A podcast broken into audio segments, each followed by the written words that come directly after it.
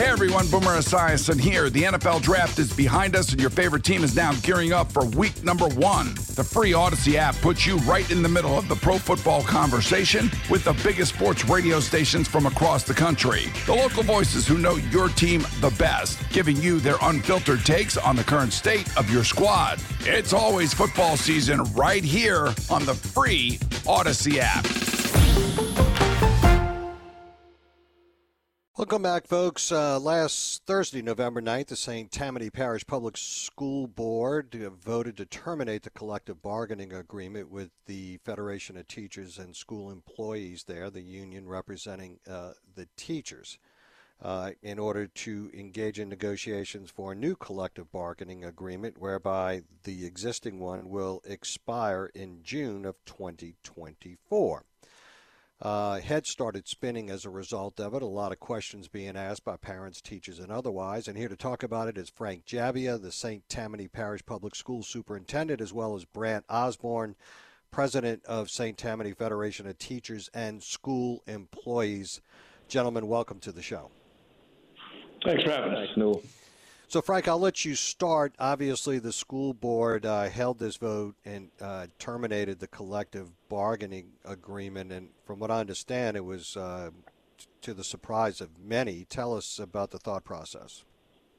Well, I think just talking with the board members as we've gone through the collective bargaining agreement over the last few years, they just felt like it was a great time to hit the reset button. We, uh, you know, when I when this agreement was signed, we had a uh, superintendent that was in that was in an interim role, uh, and uh, the federation also had someone in an interim role. We were in the middle of COVID, uh, so the the contract just needed to get done at that point in time because we truly didn't know where we were. We didn't know what COVID, the long-term effects, what it would look like, uh, what all was going on. So just talking with the board members and just going through and, and, and working together with the Federation, this was a great chance to hit the reset button. Uh, there were a lot of things that probably needed to get addressed pre COVID uh, that didn't need to get addressed as far as uh, working with, and, and basically it's the language in the CBA has nothing to do with benefits and, and, and rights of the employees. It's more about getting the language and the contractual language right uh, to where it's a transparent document and it, it reflects state law and it reflects what we do in St. Tammany, how our employees operate, how they, um, how they, what they go to, uh, if they have an issue or they need something addressed, or if they have a question. Uh, it's a great document, and, and I kind of refer to this document as the employee handbook.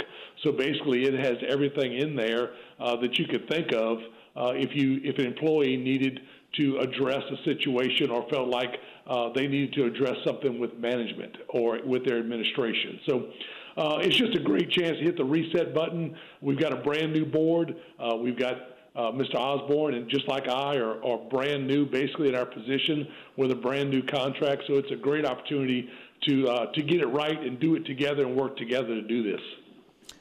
Frank, was the Federation aware that this was going to be taken up for consideration and voted on that evening? They were aware the week before. It was on the agenda for committee as a whole. Yes, sir. Okay. Brant, uh, obviously, uh, so the vote passes. It wasn't unanimous, but it passes nonetheless. Uh, your thoughts? Well, no, just on a, a, personal note, this is kind of full circle for me. I, I, I joke with Frank that uh, I'm turning into my pawpaw. He used to blast uh, talk radio, and now I'm on your show. I'm a big fan. So, uh, and look, Frank and I grew up down the street from each other on Queens Drive and Slidell. So we know, you know, despite the the tensions and all the uh, concern, we got this. We're going to get a new bargain agreement. I think it boils down to, uh, like Frank's saying, this is an old document. We inherited it. Um, it was negotiated by interim folks. Uh, we're going to get it right.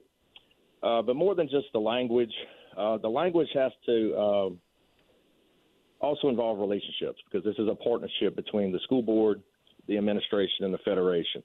And I'll be honest. Look, when I when I came in, I ran as a maverick. Um, you know, the the union had a, a slate. I ran as a teacher. We built our own slate, and it is a democracy. So we won that vote on a reform uh, agenda, and I was a bit harsh in my rhetoric against my own union. You know, I think I said something like it was a dead tooth and a rotten socket. So, you know, that doesn't build too many uh, uh, friends, and that's what I'm trying to reform. But, at the same time, though, um, you might want to run for I, Speaker of the House. well, hey, man, if, if they get the wet pass, uh, look, that's a great thing. People need to stop labeling folks and give people a chance to work together. Right. And I guess that's the message I want to send to get to, uh, today. Obviously, we all know that anytime that this happens, there's angst and anxiety that goes along with that, right? Um, people are cynical, Absolutely. they're a little skeptical. So, Frank, what do you say to the teachers and, and the other um, employees of, of the district uh, to put their mind at ease? Right. Uh, you know, no, we I people that know me, I've been in this same school system in St. Tammany Parish as a coach, teacher, administrator, and now superintendent. I'm a people person. I, I've built relationships with students and with employees my entire career. So I want the best for our employees, as does Mr. Osborn. Uh, I've had employees uh, as my number one, you know, focus, along with growing students every day and getting through COVID and all the things we did. So I just want everyone to know that, you know, we already started this process on Monday. We had a great meeting on Monday. We kind of started with some basic uh, little ground rules meeting and set an appointment already to, to come together uh, after the Christmas break. So, so we're really excited to get started and, and, to get it right. And this is our opportunity for Brant and I to get together and, and be on the same page and, and get it right for the employees. And it can be an amazing document that can be a model for the rest of the state of Louisiana and the South. Uh, Brant, Absolutely what do you agree with Frank? What What are you hearing from your membership? Well, I'll tell you, man. If if people want to feel it, what go on YouTube and watch the last meeting. Uh, we did not do a call to action. Um, I, I, really felt confident that Frank's strong message would uh, get the board to vote another way but you'll you'll hear the passion of folks, and that's really as a representative. I just checked my ego at the door and I took my armor off because man, I'm I'm quick to anger, uh, and I'm trying to trying to channel Atticus Finch. you know, um, we're we're fighting for our employees and public education as a whole. Um, but you can't do it in a way to where it's scorched earth, you know. So we're trying to, you know, we broke ground, so now we're trying to plant seeds. But yeah, there's a lot of fear, dread, and anxiety, and, and Frank and I are trying to alleviate that um, because man, we got off to that strong start, as he mentioned. Um, we were working with a, a federal mediation and conciliation services guy from Alabama, straight shooter. He's there for both sides to help us. Uh, we don't want him at the table necessarily, unless we get in the weeds, but he's there for um, logistical support. Uh, Frank and I are not experts. I mean, I've had like a crash course in collective bargaining, but this guy can help us establish those rules and procedures. Um, I liken it to when I was in high school. They had a student teacher that had a lesson called World War II Poker. And the, the gist of it was we broke into groups. One table was America, you know, one was Britain, one was Germany, one was Japan. And the trick of it was when you rotated, the other country was playing by a different set of rules. So you either were passive, right, and you accepted that, or you said, hey, what's going on here? So I think the idea is let's all agree on the set of rules because the ones we inherited are not working it, it should not be creating this kind of friction. Um, the goal of collective bargaining is labor peace, and that's what uh, Frank and I want. We want our folks to be happy. You know, teacher and school employee learning conditions, or working conditions, our student learning conditions, and that's the goal. It's all about the kids at the end of the day. I hear what y'all saying about reset. I hear that there's been legislative changes that you want to make sure that the collective bargaining agreement accommodates those legislative uh, changes. Uh, but there's always bones of contention. So, Frank, uh, from your perspective, from the board's perspective, what are the top three issues for you guys that y'all hope to accomplish? Kind of like as Brandon has kind of alluded to, and, and I kind of did also.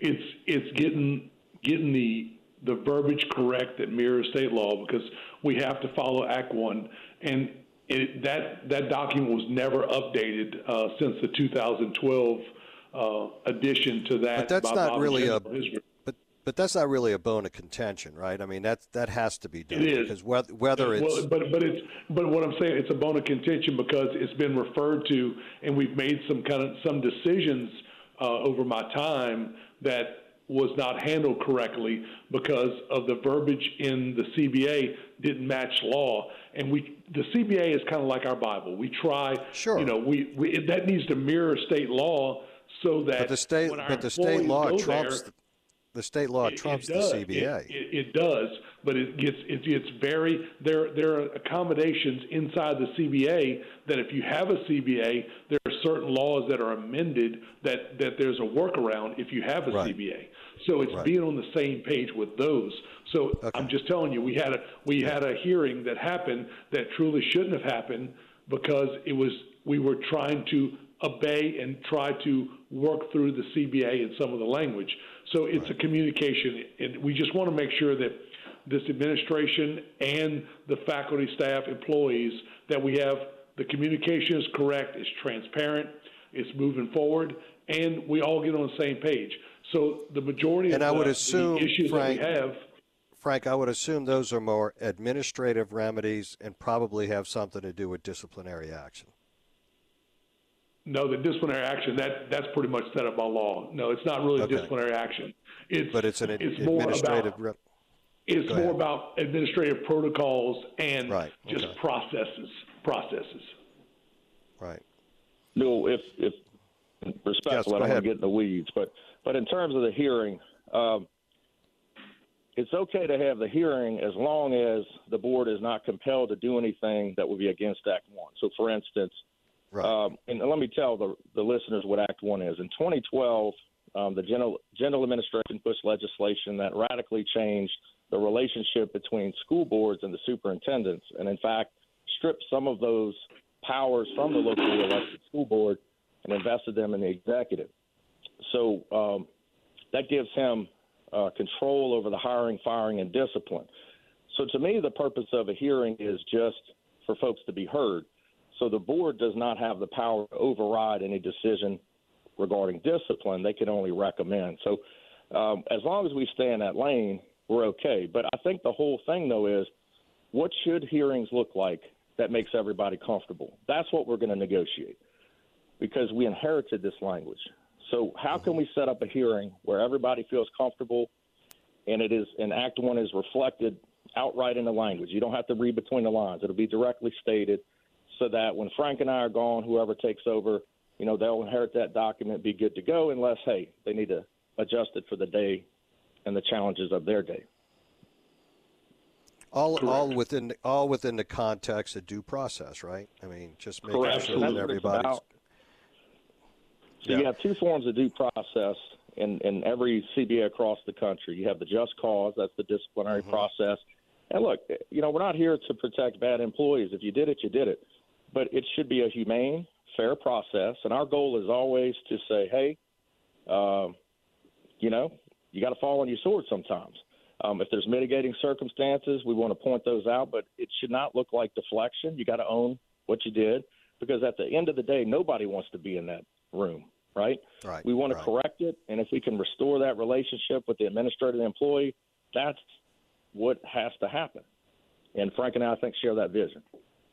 Absolutely, and that's and that's what we want to do. It it's all about due process, working together, and both both parties, both groups be on the same page, and we have to move forward. We have we have amazing employees in St. Tammany. We have an amazing school system. Uh, it's reflected on our scores that probably everybody sees right now, posted all over social media and everywhere else. So we absolutely uh, need our employees. We want our employees, and we all want to work together to continue this uh, this school system in a positive direction.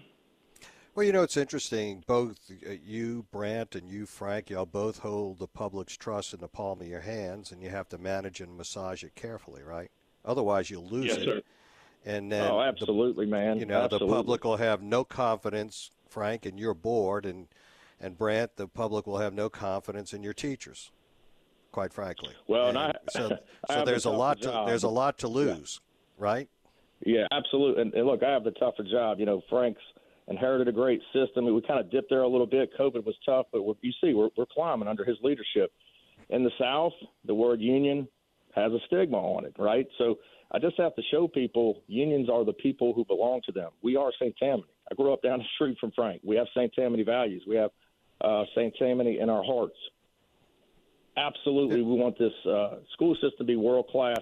So we're trying to overcome, you know, that stigma as well and so it could be tough. But hey, we're part of the Chamber of Commerce. We talk to all kinds of civic organizations. So we just want everybody to know we have everybody's best interest in mind. And at the end of the day, supporting teachers and school employees helps those kids. Yeah. Hey, let me, uh, Brant. I'm just kind of curious. I was I was one that favored Act One. I mean, I, I think that that boards ought to be setting out three and and five year strategies, not picking out colors that we're going to paint, paint a classroom or carpet that's going to go in into a lobby of a school or involved in where what teacher is going to teach at what school and I've seen this over and over and over again across this state for a whole lot of years, and that's not really the role of a board. I'm kind of curious what the union's perspective is on that. Well, and, and I agree with that. And then you know, there's cronyism as well. You know, you'd had board members try, members trying to strong arm a, you know, a superintendent or something to get somebody hired. So taking that out of their hands, that was helpful. All I'm asking for, and I would like to push for an amendment to allow in hearings the power for the locally elected board to override an individual decision in the rare circumstance where that would be needed. You know, I just think that's fair to have that oversight board. I can't imagine there being a board in a business that couldn't override a CEO unless I'm unless I'm reading that wrong. But I think locally elected officials coming together, looking at evidence, should have the ability to overturn, and right now by law they don't. So, some type of an appeal process is basically what you're That's looking it. for. Just due Yeah. process and empower those those board members uh, to be able to to make those decisions. Because right now, all they have is the ability to hire, fire, and evaluate um, the superintendent, and that kind of ties their hands a lot. And I keep hearing that from board members. Who's tying our hands? Well, Act One is one. BESE, the legislature. Um, so we need to give them a little more power. I'm all about local control real suspicious of the federal government. Although I want, we're working with federal mediation, but it's non-binding, right? But you don't want them to come in and dominate the process. Uh, but certainly, uh, local control is important, uh, not just to me and Frank, but also uh, our board members and St. Tammany Parish as a whole. Yeah, and policing your your your uh, your group is is is uh, of paramount importance as well because the more that you can avoid these situations, the better off it, it is for everyone. Quite frankly. Yeah, I mean that's the goal. And look, sometimes uh, somebody calls with a concern. It's like getting hot grits thrown on right? It's like they're coming from a place of uh, you know extreme frustration and anger. And I've learned not to take it personally, although it's hard. But you just got to listen and get to the truth, and uh, let them get that poison out. Um, but but my role moving forward is I can carry that in my heart.